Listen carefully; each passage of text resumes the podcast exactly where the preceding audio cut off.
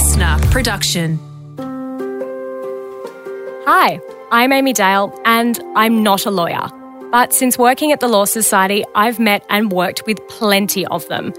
And I've also met countless people who need help understanding the law and, more importantly, knowing how to find the right lawyer. That's why we've created this podcast to help make the law accessible for you, for me, for everyone. No jargon, no law speak, I promise. Just me diving into the most common legal problems to help you make the best decisions possible. Welcome to Lawfully Explained. Well, if you've ever heard commercials asking if you've been left out of a will or you've seen a high profile courtroom showdown, you've probably realised that often where there's a will, there is a day in court. So, why, despite the inevitability of death and the necessity that we will pass on money, assets, or treasured mementos, are so many of us still so bad at building a watertight will? Monica Ross Marinick is here to answer all of my questions. Monica, welcome. Thank you, Amy. Firstly, I just want to find out what is a will and what's an estate, and are they one and the same thing? A will is a document that someone makes to determine how their estate or their assets are dealt with on their death. Your estate can compose lots of different things, really, all of the things that you own. There's parts of your property that may not be governed by a will and don't form part of your estate, such as superannuation, but an estate in general terms will be your bank account, your car, your house, your personal belongings, all the bits and bobs you've got. All the big ticket items. Do you have to have a will? No, you don't have to have a will, but if you don't have a will, then in each state and territory we have legislation which is passed by politicians that determines what happens to your estate on your death. And most people I know, in fact, I've never met a person who knows exactly how that legislation works and mm. operates to govern their their assets on their death.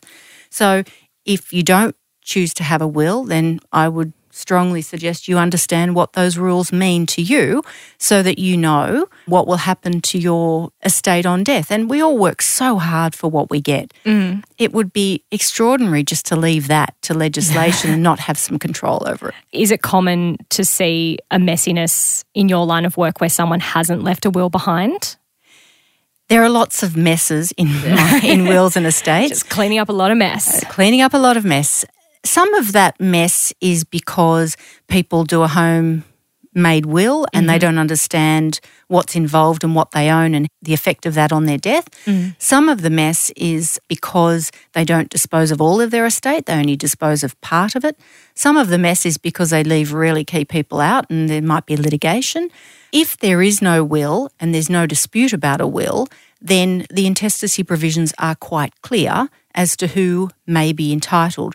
What is an intestacies? An intestacy is where someone dies without a will. There's legislation in each state and territory that tells us how someone's estate is dealt with on their death.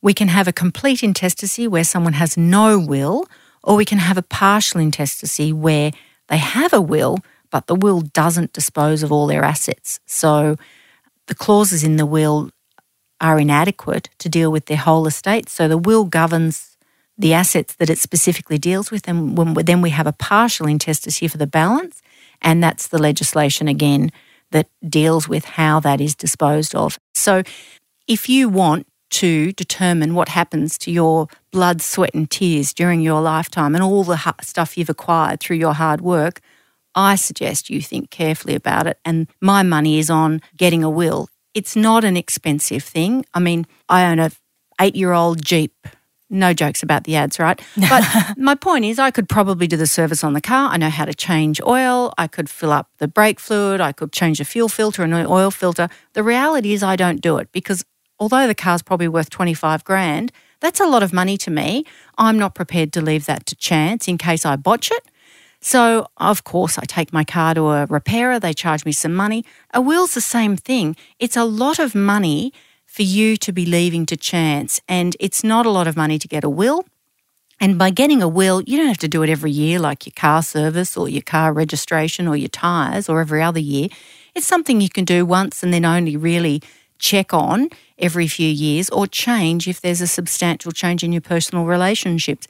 So I'm thinking about when I take my car to the mechanic and that sort of cost that I'm looking at, that's often about several hundred dollars. So, using the mechanics of scale, pun intended, what can it cost to do a will? a pretty simple will, which reflects your intentions, might be between $500 and $800, which is less than what it cost me to have four new tyres put on my car last year. Mm. Because I have seen, and I'm sure a lot of people have seen, the DIY will kits that you can get at news agencies. They're like five or six bucks. Where does that sit in terms of like if I'm trying to do my car myself? Is this trying to do a will kit from the news agency? Is this like me trying to change all the you know in nuts and bolts of my car? It's exactly that, Amy. And honestly, people doing their own homemade will, I've never seen a good one. It's great for my business, it's great for the legal profession. It's a decision, obviously, that people make. And as long as they understand there may be consequences, expensive financial consequences for their beneficiary, there's a real risk of that. And I'll give you a simple example. I had a lady come to me, she was not my client. I was helping her mum, and she said, Oh, I said, Have you got your affairs in order? She says, Oh, yeah, I'm right.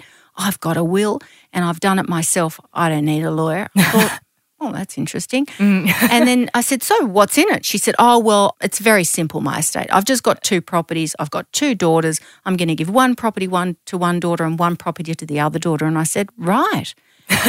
and I said, and, and what do you think is going to happen then? She said, Well, you know, the properties are similar in value. Each girl will get the same value. And I said, Are you sure about that? She said, Yeah, yeah, yeah, yeah, yeah, no problem. I said, Right, well, how, how are the properties held? Oh, well, my husband and I, it's our home. And I said, Oh, so do you own it with your husband as joint tenants? Oh, yeah, yeah, yeah. I said, Well, the only way that's going through your will is if, you know, if your husband dies first. If you die first, there's no house going to that daughter. And I said, And tell me about the other property you own. She said, Oh, that's an investment property my husband and I own. And I said, Is that as joint tenants or tenants in common? Oh, no, no, no, that one's tenants in common. I said, Right. So you're giving your daughter half a house. so I said, Let's just recap. You think your estate's simple. You've got two houses, one to each daughter. One house, the daughter's going to get either all of it or none of it. The other daughter's going to get half a house. So it really demonstrates how complex even simple wishes are in people disposing of their assets. So you asked me, Amy, what do I think about homemade wills? Um, I think much. they I think they're great for the legal profession. I don't think they're good for people to dispose of their estate how they actually wish. How do you make a will valid? A will to be valid in New South Wales must be in writing and witnessed by two independent adult witnesses. There's no other magic to it. There's a few outlier cases where, you know, it was on a phone or on a computer, but they involved lots of expensive litigation and risk coming second. So mm. the simplest way, it, it needs to be a document signed by the testator, witnessed by two adult witnesses. Can't be in the notes app in your phone. No. How proper a document would it have to look? So, say if I just have like a back of a napkin and I write it down and I get two of my friends to witness it and I'm of sound mind and there's no problem, does that count because it is a document witnessed by people? Yes, if you signed it and there were two adult witnesses that signed it, it meets the definition of a document. Whether it's a napkin or a piece of A4 reflex paper, it's still a document. Might just not be a very nice looking will or very good will. I wouldn't get marked well for it. It wouldn't be like a 10 out of 10 will. No, and you wouldn't want to get it wet because we all know what happens with a wet napkin. Where should I keep a will? Ordinarily, you keep a will where it's going to be safe and not going to be disposed of by one of your beneficiaries who's not very happy with the contents. Ordinarily, if you get a solicitor to do a will, you would keep it in their safe custody. I've never met a solicitor who charges for that service. And that way, you know where the original is because when you die, if the original is traced into your hands as the will maker and it cannot be located, then by law, you have presumed to have revoked your will. So it's really important. It is kept in a very safe place. How many people should I tell where my will is? I would only tell the person who you've um, nominated as as the executor that you've made a will and where the original is kept. I wouldn't tell them necessarily what was in it, but I would certainly say to whoever your loved ones are or the executor, I would tell them that you've done a will and I would tell them where the original is kept. Do you have an age that you think people should start preparing a will? And what age generally do people prepare their will? Is there an average? I wouldn't say there's an average. I would say it's more determined by their personal circumstances and their personal relationships, and also when they start to own some valuable asset. I mean, I, frankly, I think a twenty-five thousand dollar Jeep is a valuable asset, but mm, you agree. might you might not do a, a will for that. But certainly, the minute you get a house or you certainly have other assets that are more valuable, that's when you would do it. So that's not an age thing; it's really what you own. you should be considering it as soon as you have assets that you would be upset if you lost. Okay. This is talking to me. this is a reminder for me to go and get a will done. What are the types of things that people generally put in their will? And do, do you ever see some very bizarre things go in people's wills? As a general proposition, most people's wills are pretty straightforward. They benefit their partner or their children. And a good will is more general so that, you know, if I win the lotto tomorrow, I don't need to go and revise my will because my will deals with all of the assets, no matter what I own at date of death. That Okay. would be a good will. And although there are some bizarre things I've seen, a lot of them relate to people being quite prescriptive in what they give away and go, well, you know, my cutlery goes to this person and my crockery goes to that person. You know, frankly, most beneficiaries of a, an estate I deal with aren't necessarily interested in the knickknacks. Mm. They're more excited by money or property or assets of some value. And You don't have a house, but have a fork. yeah, indeed. Or oh, look, just for you, you can have two. Some people are quite prescriptive about determining that the uh, you know the age that they inherit and making them be more than like well and truly adults. I've seen a will where they didn't inherit till they were 38 years of age. Not sure about the magic in that, but whatever. Yes, Um, 38. others, they try and tie some prescriptive requirements like religious beliefs or, you know, marital status or things like that. They're not very common, but you occasionally see some crazy stuff. Oh, so someone might be, you can only have this once you get married. Yeah. Or once you've made me a grandparent, Mm. either in life or in death or something. Wills are interesting, looking at what people have, what they give away, who they give it to, and understanding. Most important for the listeners is to understand what you own, how it's owned, and how it will be disposed of on your death. Can I leave everything to a pet? You can leave everything in a trust for the benefit of a pet, but we all know pets don't have such longevity. They generally have a lifespan of up to 18 years. So you could leave money in trust for a pet for sure, but you don't see that sort of stuff. What you might find in a, in a common will is, you know, I leave a small sum of money, a few grand for whomever to look after my pet and become the carer of the pet. You do see some stuff like that. What is quite interesting these days is burial methods and how important that is Oh, in a will. And some particular people in our community, that's a very important element of a, a will. Not so much who gets the money or, you know, the forks, but who is responsible for burial or cremation, and in fact, whether they specify how they're to be disposed of. Do a lot of people state what they would like to happen at their funeral? Like if there's music they want to be played or people to be included or maybe left off a guest list or those sorts of things? It's rare you see it, but you sometimes do see some prescriptive rules about that. But more often than not, it's the responsibility left to the executor, which is another reason why you'd want to do a will, because if there's no will, you're not nominating an executor. So you actually don't know necessarily who will be the person who applies for a grant of letters of administration of your estate. And that will be the person responsible for the disposal of your body. Mm. So just to be clear, so an executor is is pretty much exactly what it sounds like. It's the person who who's entrusted with carrying out your wishes after you die. Providing you have a will, that is the executor. Okay. The other thing I'm curious about is when we're talking about the types of things that people might put in their will, is there anything that you blanket cannot put in a will? You can only put things in in a will that are capable of being done. Mm. Quite a common example is people might say, "Oh, I give my superannuation to such and such," but your will is not effective in you providing for your superannuation unless you direct your superannuation to your estate, which actually requires you actively getting a binding death benefit nomination and completing it and lodging it with your superannuation trustees and doing it validly. If I did not have a binding death benefit nomination on my superannuation, and it was a retail fund, and I put a clause in my will saying I give my superannuation to Amy, then It's very nice of you. that would not be effective because my superannuation will never form part of my estate. Mm. So it's, it sounds a lot like what you were talking about at the start about the, the woman who had the two houses, that it's not just as simple as just putting something down. Like there are steps that have to be taken, which I imagine is in your line of work, why you're saying, please come to a lawyer. We can help you navigate all of these processes and these steps that have to happen before I just, you know, write it on a napkin to make it all official. Exactly. I wanted to ask How frequently can you or should you change a will? I know you mentioned a bit before about making sure that it's something that will outlast your death, but do you often in your line of work see people frequently make amendments to their will? A good will shouldn't require frequent amending. A good will should last until the person's personal circumstances substantially change. My will, I did it again last year. My earlier version, which was actually still quite okay, was 27 years ago. Wow. So it, You're very it, good at what you do. So you can return back more than 20 years and I'm like, yep, still good.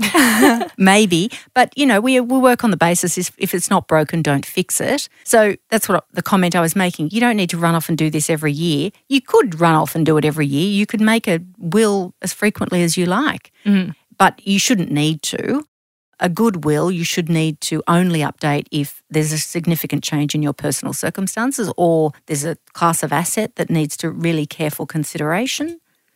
So, in terms of a change in personal circumstance, and I imagine that there are people who have an automatic claim to your estate. I'm thinking maybe partners or, or children. Are these people who would automatically be able to, if you did leave them out of a will, would they be able to say, hey, come on, where's my share here? Every state and territory has their own succession legislation. New South Wales, we have a Succession Act, and that governs who can bring a claim on an estate. There are categories of people who can bring on a, a claim on an estate, but it's not automatic that they would get something.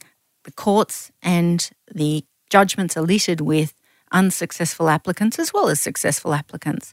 There are lots of reasons why someone may leave someone out of a will, and sometimes those reasons are cogent and they pass the litigation test and they, they may be the subject of litigation and they ultimately pass, but it's going to cost a lot of money mm. um, to defend claims and prosecute claims. And leaving someone out is a brave decision, in my view.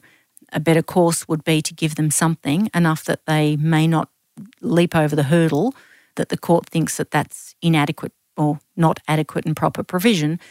Having said that, I don't encourage people to leave people out because I don't want to encourage a litigation environment because that really punishes the beneficiaries in the form of the costs of litigation, which are not insignificant. But it, ultimately, it's the client's choice. What would be a good reason to leave someone out of a will?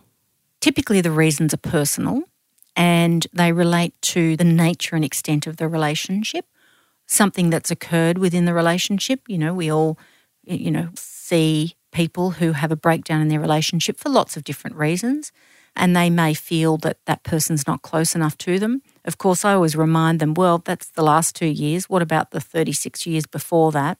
You have to look at the entire relationship, not just one little photographic moment of the relationship. The fight you had with them last week. Indeed. and the other reason might be that they are terribly wealthy and there are other people who aren't so wealthy and they may want to make a real difference in someone's life. If I wanted to leave, say, all of my money hypothetically to a cat charity, would my husband or my kids be automatically able to challenge that? Yes. Okay. Why? Because I'm not wealthy, or you could say, why did she leave all of her money to this cat charity? Well, on the one hand, the courts enforce the testator's testamentary intentions, so their wishes, so they would give enormous weight to the will. On the other hand, if your partner and your children have needs, they are the natural persons who would make a claim on your bounty, mm. and the court would look at their financial circumstances and the nature of your relationship with them, and they're likely to have a successful claim. That may mean the cat charity get a lot less, mm. may mean the cat charity get nothing, but there's plenty of cases like that your cat charity example. Mm. Um, and most of them, the cat charities have uh, taken a haircut on what they have in the estate. Listening to you, a lot of this makes me think about the importance of having these conversations. And a lot of us don't like to have conversations about dying and what happens when we die and those sorts of things how much of a difference can it make if you sat down with your loved ones? And say even in an example like you wanted to being serious you wanted to leave some money to a charity or something like that. Do you see cases where having those conversations before death can make a difference in how the estate is administered? Because there's no surprises for people once someone dies. They do have a great calming influence on and, and reduce litigation on all parties involved. And it's always good to have these conversations with your family members, whether they're in the will or out of the will, in an appropriate circumstance. I don't advocate you saying to your partner, oh, you're in my will, or some friend or charity, because what if you change your mind? What if you change your will? Then all you're doing is leading to disappointment, and you are entitled to change your will. So, you know, we're on the merry-go-round. It's only when the merry-go-round stops, and that's the will, when it stops, that that's the will that applies to your estate. So you need to be careful telling too many people they're on the merry-go-round when you've kicked them all off years earlier. so show's over, guys. Carnival's over. Exactly. You know, everyone to the exits, please. but, you know, on the one hand, it's a good, sensible conversation with your very close relatives. If there's some randos in there, I wouldn't be telling them. Leave the randos out. Actually, speaking of randos, can anyone challenge a will? I'm thinking like a neighbour or a colleague or someone you met once or twice. Look, there's lots of different challenges to a will. There's a challenge to the will because you've you haven't adequate provision hasn't been made to you or you've been left out and it's a family provision claim. You could have a challenge because there's a question about whether the will maker had capacity, whether the will was properly executed, and whether the will maker knew and approved the contents of the will. But you can also have a challenge in equity on a will. And there's recent cases where a neighbour did bring a challenge where they asserted that the neighbour had made a promise to them in certain circumstances that she would leave her estate to them. The entire estate. The entire estate. Wow, and, that's a good neighbour. And that, but they were good neighbours. They looked after her. She wanted to stay in her home instead of going to a nursing home. She had no other relatives who could let her live at home and look after her. They helped with maintenance of her property. So she made a promise to them mm. and they honoured the promise, but then she made a will in terms where her estate went to her brother and her sister. And so the neighbours did bring a claim successfully, mm. and they did, as a result of the litigation, both of the neighbours' houses were left to them. And it's an unusual case, it's a rare situation.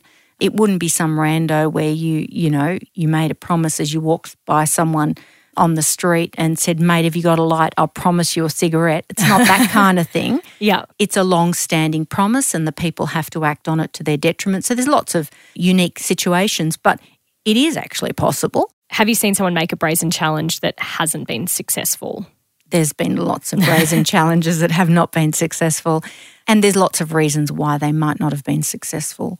And most of those challenges are because they don't have a need for the claim on the estate or the estate is quite small and I mean it's a bit like Oliver with the soup bowl, please sir, can I have some more? Maybe there's no soup left or the or the soup bowl's empty. You know, there's lots of reasons why the courts reject these claims. If I've got concerns that a sibling or someone else is trying to manipulate my parents or uh, someone into changing their will and if someone does suspect that elder abuse or manipulation is happening, what's the first step in trying to address that? The first step is seeking professional advice on what to do because we see that happen in multiple different ways. We see that there's often a power of attorney involved, and we see that one person might have control over finances or an enduring guardianship and have control over who the person sees and what medical care they receive. And so the first step is when a person does their power of attorney and the enduring guardianship to make sure you that it's drafted in such a way that there's lots of checks and balances and make sure that there are, you know, there's oversight over it or there's multiple people who have to work together because you get, it's less common that you see naughtiness happening where there's multiple people involved. So that's the first step. Mm. The second step is if there is actual persuasion or someone is susceptible with declining capacity or in a, a special disadvantage where they've got all their marbles, but they just might be quite isolated and alone and elderly and have not mobility to access services, then it's important that that person gets independent advice and they have their own lawyer that's different to the other people involved. And then the next step is to look at their accounts and, and their assets and to see if there has been any anyone sticking their hand in the cookie jar. As a lawyer, do you often encounter situations where you have someone who's trying to interfere in a will and you have to almost be the the adjudicator and make sure that you're with your client and that there's nobody trying to interfere with them? We regularly are confronted with this problem where someone will wheel their uh, elderly relative in and say, um, This person, and they try and tell you, This person wants to do a will and they want to do it in my favour. And you go, Really? Ah, wow. And then you, of course, separate them out. You won't see the client with anyone else present. You make sure, and then you make multiple meetings so that you can you can each time check in and make sure that there's nobody trying to coerce them into doing something. And the same with the power of attorney. As medical science improves and we've got longer lives and we're dying later, people are, are inheriting at an older age. 30 years ago, we were much younger when we would inherit from our parents. Now we're quite old. We might even be retired when we get our inheritance, mm. if we get an inheritance. And so people are getting inheritance impatience. So they're not prepared to wait till their elderly relative has passed away. They want to get their hands on it now. So we're seeing a lot more of elder abuse or financial abuse occurring.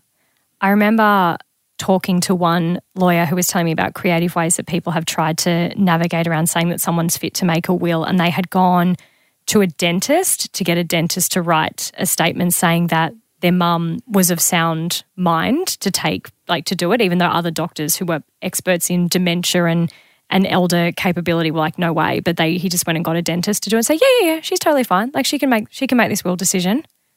Well capacity is a legal test not a medical test so apart from that dentist commenting on her cavities or her her dentures. I'm not sure what value they could have added, but it is a legal test. And, and so you look for multiple sources of information for that. If they're in a nursing home, you talk to the nursing home staff because they're, they're the people who see the person all the time. They know whether they're off with the fairies or not or what their observations are. You talk to the general practitioner, the treating doctor. You might get them to see a geriatrician to make sure that they're independently assessed by a specialist medical doctor to make sure they've got capacity. And then the solicitor themselves, you ask very probing questions. You don't ask leading questions, you ask open questions so the person has the opportunity to talk. Because somebody who might be practiced with declining capacity is used to just saying yes or no and hoping for the best. By asking really open questions, you're inviting a conversation, they have to participate. And that's where you see the gaps in their memory. When you were talking earlier, you made the mention that our lives are very different now than they were, say, 30 years ago. How much of a complication does divorce and remarriage throw into the making of a will process? The complexity in our personal relationships adds to the complexity of will making because you have a delicate balancing exercise between your previous family and children often and your current family and that may or may not be children. And so we talk about that as blended families where you might have an ex partner, a current partner, children from the ex partner, children from the current partner, they are complex and they are hard because no one has a crystal ball and it's very hard to know exactly what your assets will be on death and how you get that balance right, both taking into account the length of the current relationship, the asset pool, the age of the children from each of the relationship and what their needs might be. And it is a complex problem. And I must say, they are the hardest arrangements to do well and clients often struggle with it the most because they want to make provision for the children from their first relationship and they want to make provision for their current partner. There's often a natural conflict between those two groups. It is very tricky. And there's no sort of general rule here about, you know, divorce being finalizing of one arrangement and sort of starting again with another family. So, say someone's gotten divorced, is their obligation to their former partner over at that point? If they've done a property settlement with the person as distinct from a divorce, then the courts say yes, their, their financial obligation to that previous partner has been resolved. But that does not resolve necessarily the financial obligation to, the have, to their children from that relationship. If you have four children, for argument's sake, two from your first relationship and two from your current relationship, they're all your kids. Mm. You really love them the same, don't you? Mm you want to make provision for them in similar terms, but you also need to then make provision for your current partner. And that's where the trickiness comes in.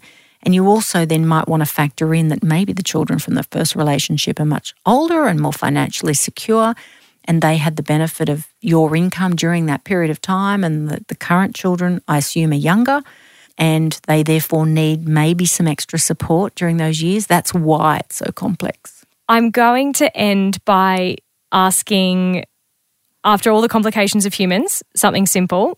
Is it possible to have an ironclad will? No. it's not, you can't. I like have- your honesty. you can't have an ironclad will.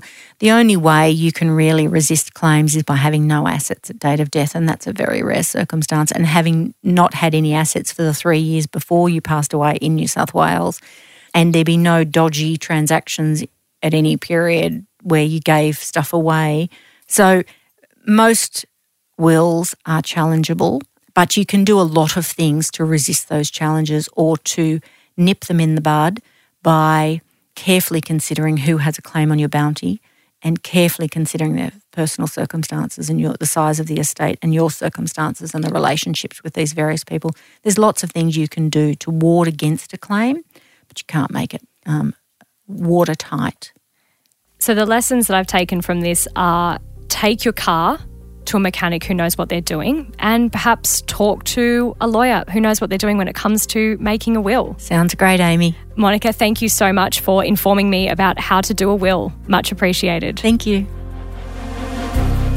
What you heard in today's episode is not intended as a substitute for legal advice from a qualified professional. I'm not even a lawyer, remember? So if you are looking for legal advice based on your individual circumstances, head to lawfullyexplained.com.au and find the solicitor who is right for you. Lawfully Explained is a listener production in partnership with the Law Society of New South Wales, hosted by me, Amy Dale. Production by Emily Takato, audio production by Mitch Calladine, and executive producer is Todd Stevens. Listener.